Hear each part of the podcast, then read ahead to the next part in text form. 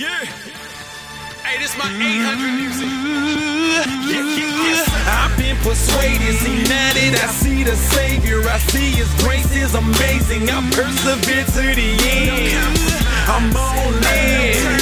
It sound off. He's irresistible, homie. I press on. I've been persuaded, see now Welcome to the All Truth is God's Truth program. Since God is our sovereign creator, all truth belongs to Him. All truth is from the Father, through the Son, and by the Spirit. Therefore, the pursuit of truth must be by the Spirit, through the Son, to the Father. I'm your host, Jared Moore. So, we got four segments for you today. The first is called If You Want to Fully Appreciate God's Love, You Must Learn to Equally Appreciate His Wrath. So, we're going to examine the reality that if we do not understand God's wrath, we do not understand His love. The second segment is called Love, Jonathan Edwards, and Pistol Pete. We're going to examine how loving how much God loves you is not the same as loving God. The third segment is called Pragmatic Love, a warning to husbands and fathers. We're going to examine whether or not we truly love our spouses and our children, or if we love them only when they benefit us. You know, true love is selfless. The fourth and final segment is called Discernment Without Love is a Clanging Cymbal. We'll discuss how the discer- discernment is loving and not hateful. You know, anything less is not true discernment, but a perversion of the scriptural definition of discernment. I hope you enjoy the show.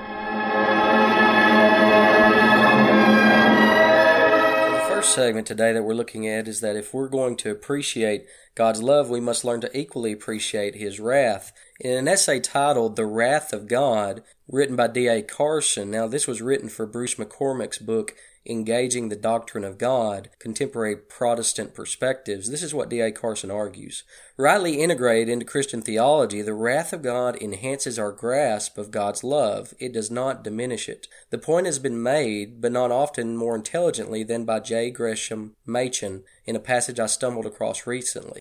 Now, Carson quotes Machen, says, It is a strange thing that when men talk about the love of God, they show by every word that they utter that they have no conception at all of the depths of God's love. If you want to find an instance of true gratitude for the infinite grace of God, do not go to those who think of God's love as something that costs nothing, but go rather to those who in agony of soul have faced the awful fact of the guilt of sin and then have come to know with a trembling wonder that the miracle of all miracles has been accomplished and that the eternal Son has died in their stead. End quote. The reality that uh, Carson talks about and Machen discusses is clearly st- seen in the story about Lazarus and the rich man. Now, I believe this is a factual story. I don't see it as a parable, but as a real story that happened in history. Je- Jesus details this in Luke 16, 19 through 31. This is what he says. There was a rich man who was clothed in purple and fine linen, and who feasted sumptuously every day. And at his gate was laid a poor man named Lazarus, covered with sores, who desired to be fed with what fell from the rich man's table. Moreover, even the dogs came and licked his sores. The poor man died and was carried by the angels to Abraham's side. The rich man also died and was buried. And in Hades, being in torment, he lifted up his eyes and saw Abraham far off and Lazarus at his side. And he called out, Father Abraham, have mercy on me, and send Lazarus to dip the end of his finger in the water and to cool my tongue, for I am in anguish in this flame. But Abraham said, Child, remember that in your lifetime you received good things, and Lazarus in like manner bad things. But now he is comforted here, and you are in anguish. And besides all this, between us and you, uh, there's a great chasm that has been fixed, in order that those who would pass from here to you may not be able, and none may cross from there to us. And he said, Then I beg you, Father, to send him to my father's house, for I have five brothers, so that he may warn them, lest they also come into this place of torment. But Abraham said, They have Moses and the prophets, let them hear them. And he said, No, Father Abraham, but if someone goes to them from the dead, they will repent. He said to him, If they do not hear Moses and the prophets, neither will they be convinced if someone should rise from the dead. Notice that Abraham points to the rich man enjoying good things on earth, but now he is in torment in Hades. God's grace on earth makes hell that much more unbearable, due to being compared with the common grace previously received on earth. For he makes his sun rise on the evil and on the good, and sends rain on the just and on the unjust, according to Matthew five forty five. Also notice that the rich man can see Lazarus being comforted. This too magnifies the rich man's torment. Furthermore, Lazarus's joy is magnified by his previous suffering on earth and the current suffering of the rich man. As Lazarus, and Abraham for that matter, peer into Hades, they are forever reminded of God's wonderful grace and justice. The rich man's suffering at the hands of a holy, just, and wrathful God magnifies the grace experienced by Abraham and Lazarus. For if it wasn't for God's love freely poured out on us, we would justly suffer under God's wrath in a sinner's hell for all eternity. So we need to remember this reality the next time we sing Amazing Grace. How sweet the sound that saved a wretch like me. Moreover, this truth answers the terrible question concerning if, if my family members are in hell, how will I enjoy heaven? And the answer is that we'll thank God for His wonderful justice in rightly judging our family members, and we'll praise Him for His wonderful love, grace, and mercy poured out on us and all unbelievers who've repented and believed. This should greatly motivate us to take the gospel to our unbelieving family members now. We weep for their souls and the rest of those who are lost today. But in eternity we shall weep no more. We will worship God not only for His love, but also for His wrath and justice. I want you to consider a moment Isaiah 66, 22 through 25, and consider what God says here in His Word. It's very interesting. Beginning in verse number 22 of Isaiah 66, for as the new heavens and the new earth that I make shall remain before the Lord, so shall your offspring and your name remain. From new moon to new moon, and from Sabbath to Sabbath, all flesh shall come to worship before me, declares the Lord. Now, see, that statement right there sounds wonderful. I mean, it sounds awesome to think of all flesh coming and worshiping the Lord. But then God ends this book with this statement and they shall go out, so those who come and worship him, and they shall go out and look on the dead bodies of the men who have rebelled against me. For their worm shall not die, their fire shall not be quenched, and they shall be an abhorrence to all flesh. And that's how he ends the. It's pretty terrifying. You know, God's wrath towards his enemies and our enemies as well, since his enemies are our enemies. It will magnify God's love for his people forevermore. In other words, God's wrath should not offend us.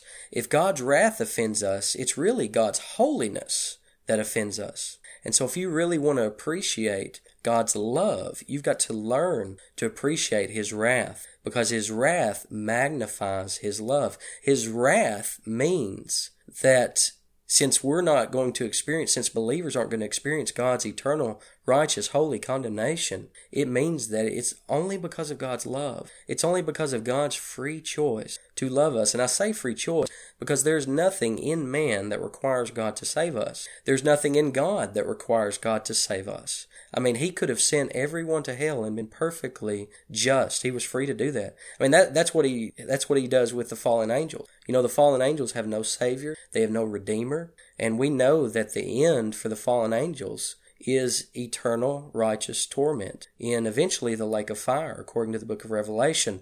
And so God wasn't required to save sinners. He wasn't required to save because he, he did not even attempt to save the fallen angels based on what we understand in Scripture. I mean, Jesus is fully man and fully God, but he's not fully angel. So the angels have no redeemer. They have no way of salvation, no possible way of salvation because God has not provided one. And so that means that God was not required, in order to be loved, God is not required to pour out that love on others. And so it makes salvation that much more amazing that in God saving man and pursuing us and literally coming and fulfill all the requirements. You know, God became man and fulfilled all that he required of us, but then died as if he was guilty and then rose from the dead, conquering death and promising that all those who repent and believe in God the Son incarnate, in Jesus Christ, will be saved forever. I mean, God freely chose to love us and pour out His grace upon us. It's so amazing. But if we'll uh, if we'll understand His wrath, we'll have an even greater and more biblical appreciation for God's love as well. We've come to our second segment. Love, Jonathan Edwards, and Pistol Pete. You know, the first and greatest commandment is to love the Lord our God with all our heart, soul, and all our strength. Jonathan Edwards said, Hypocrites first rejoice that they are made so much of by God, and then on that ground he seems, in a sort, lovely to them. So we need to think through what it looks like to actually love God and to love others. 1 Corinthians 13:4 says love does not boast. Sometimes Christians live like love is defined as I love how much you love me. Therefore, when a Christian is not feeling loved by a spouse, a friend, or a fellow Christian, he or she justifies his or her lack of love for the person because his or her love was selfish to begin with. He or she did not love the other person. He or she only loved the person's love for him or her. In a similar manner, so-called Christians often love God in this way.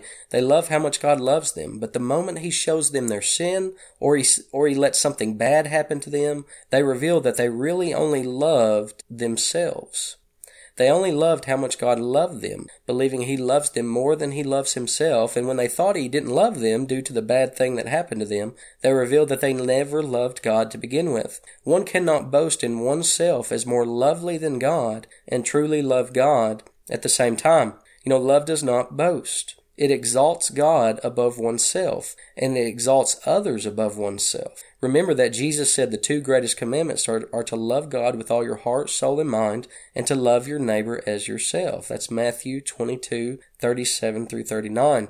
You know, Jesus lived out these commandments perfectly when in the Garden of Gethsemane, nearing his betrayal and death due to love for God and his neighbors, he prayed, My Father, if it be possible, let this cup pass from me. Nevertheless, not as I will, but as you will. Matthew 26:39. Those that truly love God are willing to prosper and perish for his glory, because they love God for who he is, not for what he gives them. In order to truly love, to not boast or brag, we must understand who God is and who we are. We must admit that we are not God, that we are not comparable to Him. We are ever dependent upon God. He is not dependent on us. Our worth comes from God. His worth does not come from us. He is God and we are His creatures. He's the creator. We're the creature. In order to truly love God, we must submit to who God is and who He tells us we are. It's not enough to know or to say that we believe God is greater, God is holy, God is love, etc. We must live in such a way that communicates our submission to these realities. If we believe God is God and we're not, you know, we'll live like it.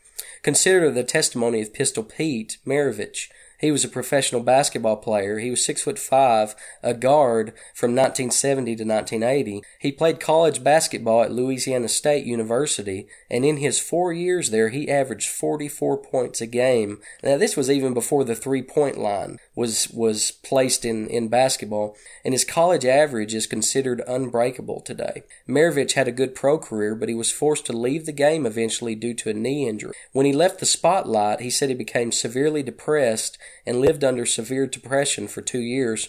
He was no longer exalted by others. But then he got saved. He became an evangelical Christian. A few years before his death, this is what he said I want to be remembered as a Christian, a person that serves Jesus to the utmost, not as a basketball player. He died at age 40 after a pickup game at a church. It turned out that he was born missing a left coronary artery in his heart. He had flown to California to tape a segment for Focus on the Family. James Dobson was there playing in the pickup game with Maravich. Dobson was asking him questions as he shot baskets, but then Maravich suddenly dropped and he died in James Dobson's arms. You know, praise God that Maravich quit boasting in himself as the best college basketball player of all time. Praise God that Maravich fully loved God. He, he finally understood who God was and who he was, and he repented of his sins and trusted in Christ to save him. He finally understood that in order to love God, one must love God more than one loves oneself. And when one loves God, he or she is willing to prosper and perish so long as God is glorified. And so, listener, I have this question for you. Do you love God and your neighbors? Or do you really boast in yourself, meaning that you merely love how much God and your neighbors love you? Loving how much God loves you is not the same as loving God. May we love God for who He is and what He has done for us, instead of merely loving Him for what He gives us. God is worthy of love, whether we prosper or perish. Let's dive into our third segment. Now, this is a note to husbands and fathers to beware pragmatic love. Pragmatic love is the type of love a person practices based on what have you done for me lately? A what have you done for me lately mentality. Pragmatic love has an ultimate concern for self and little concern for other people. When pragmatic love is practiced, the recipient of this love is reduced to an object. You know, Christian husbands and or fathers Beware lest you find that your love for your spouse and or your children is solely based on how much they benefit you. So here's a couple examples just from my own life. You know, we have four children and during pregnancy at times the marriage bed may be less active than normal. Also, once the baby is born, for the sake of the mother's health, doctors strongly recommend that the marriage bed cease for at least six weeks serious medical issues may result otherwise. And the reality is that a husband's love for his wife should not hinge on her sexual availability, but on the reality that she is your bride. You are her husband, and God's word is true. You know, Matthew 22, 37 through 39, Ephesians 25. We live in a me centered culture, especially concerning sexuality. I mean, the dogmatic, um, the dogmatic mantra of the sexual revolution is me, me, me, me, me, me, me. You know, our God, on the other hand, is in need of nothing. Yet he has freely, freely chosen to love us, not because we benefit him, but because he chose to pour out his love on us. He is not in this relationship with us because his beloved is so lovable. On the contrary, he is in this relationship with his church because he has committed himself to his bride, according to Ephesians 1 4 through 6. And husbands must love their wives as Christ loved the church. And how did Christ love the church? He gave up his life for his bride. And so, husbands, you and I must be willing to bleed for our brides as well. This love is the antithesis of pragmatic love. It's the opposite. We love based on Christ's example, not based on whether or not our wives are meeting our needs, whether sexually or emotionally. In other words, we man up in the marriage by dying to self. Now consider another example. You know, I have four children, and um, my fourth child is three weeks old or three three years old, and um, he is a uh, he's a ball of fun, but he's also the most stubborn child that we've had, and he's very strong willed. And so he throws fits a lot. He's in a bad mood a lot. And um, because he is so strong willed, he rebels a lot. Um, he's been harder uh, to discipline and harder. Um, I mean, if, if you have pragmatic love for this type of child, you're not going to love him. And so I have to love him because he's my child. Because he, and what I'm saying is when he's unlovable, there are times when he's unlovable. When it's four o'clock in the morning and gets up out of bed and comes in our bedroom and refuses to go to sleep and wants to keep us up. And there's numerous times like that and he just wants to rebel and you know punishment doesn't really do a whole lot for him and so we're we're having to work through how to properly love him and discipline him be godly parents um, but the danger is that when he's not cute sweet cuddly when he's hateful when he's mean um, you know, I, I can't stop loving him just because he doesn't benefit me. On the contrary, I'm supposed to love him because he's my son, and that's why I must love. I must raise him up according to the word of God, not because he benefits me or because he's some extension of myself, but because I've purposed in my heart to love him because my heavenly Father loves me, especially when I'm unlovable. And he's proven this by giving his only son. For me. So I want to encourage you if you have if you have children um, who may be rebelling, regardless of age, uh, whether they're teenagers or even young adults or regardless what age, that you would pursue to love them, not based on them benefiting you or because they do everything pleasing to you, but simply because you have purposed in your heart to love your children the way that your heavenly Father loves you. So in conclusion, I want you to consider the strained and or broken relationships in your life, listener. Are these relationships strained or broken because you're loving these people in a pragmatic way? Because you're loving them based on a what have you done for me lately? Also consider the various times that you get angry at your spouse, your children, your friends, church members. Is your anger righteous? Or are you easily angered because you're loving your neighbor pragmatically? When these people are not benefiting you, so think of when they're not meeting your needs, do you get angry? Remember to look to God as your example. You are not meeting his needs, for he has none. According to Acts 17, 24 through 25, I mean, he's, he's God. He's in need of nothing. Yet he has chosen to love you regardless how unlovable you are. John 3, 16, For God so loved the world that he gave his only Son, that whoever believes in him should not perish but have eternal life. God loves this evil world and everyone in it, not based on us, but on his choice to love. And if you're a Christian, He's chosen to love you intimately and graciously through the finished work of His Son. And God commands us to love others like He loves us.